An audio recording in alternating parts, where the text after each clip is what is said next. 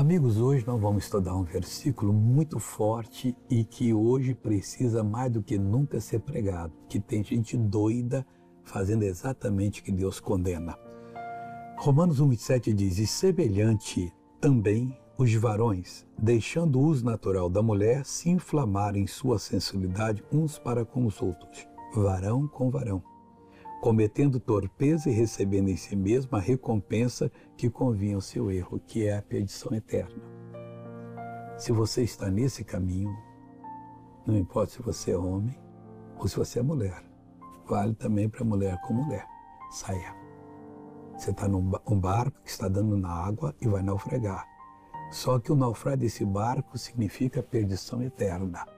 Deus está falando aqui. Não receba é, é a recompensa do seu erro.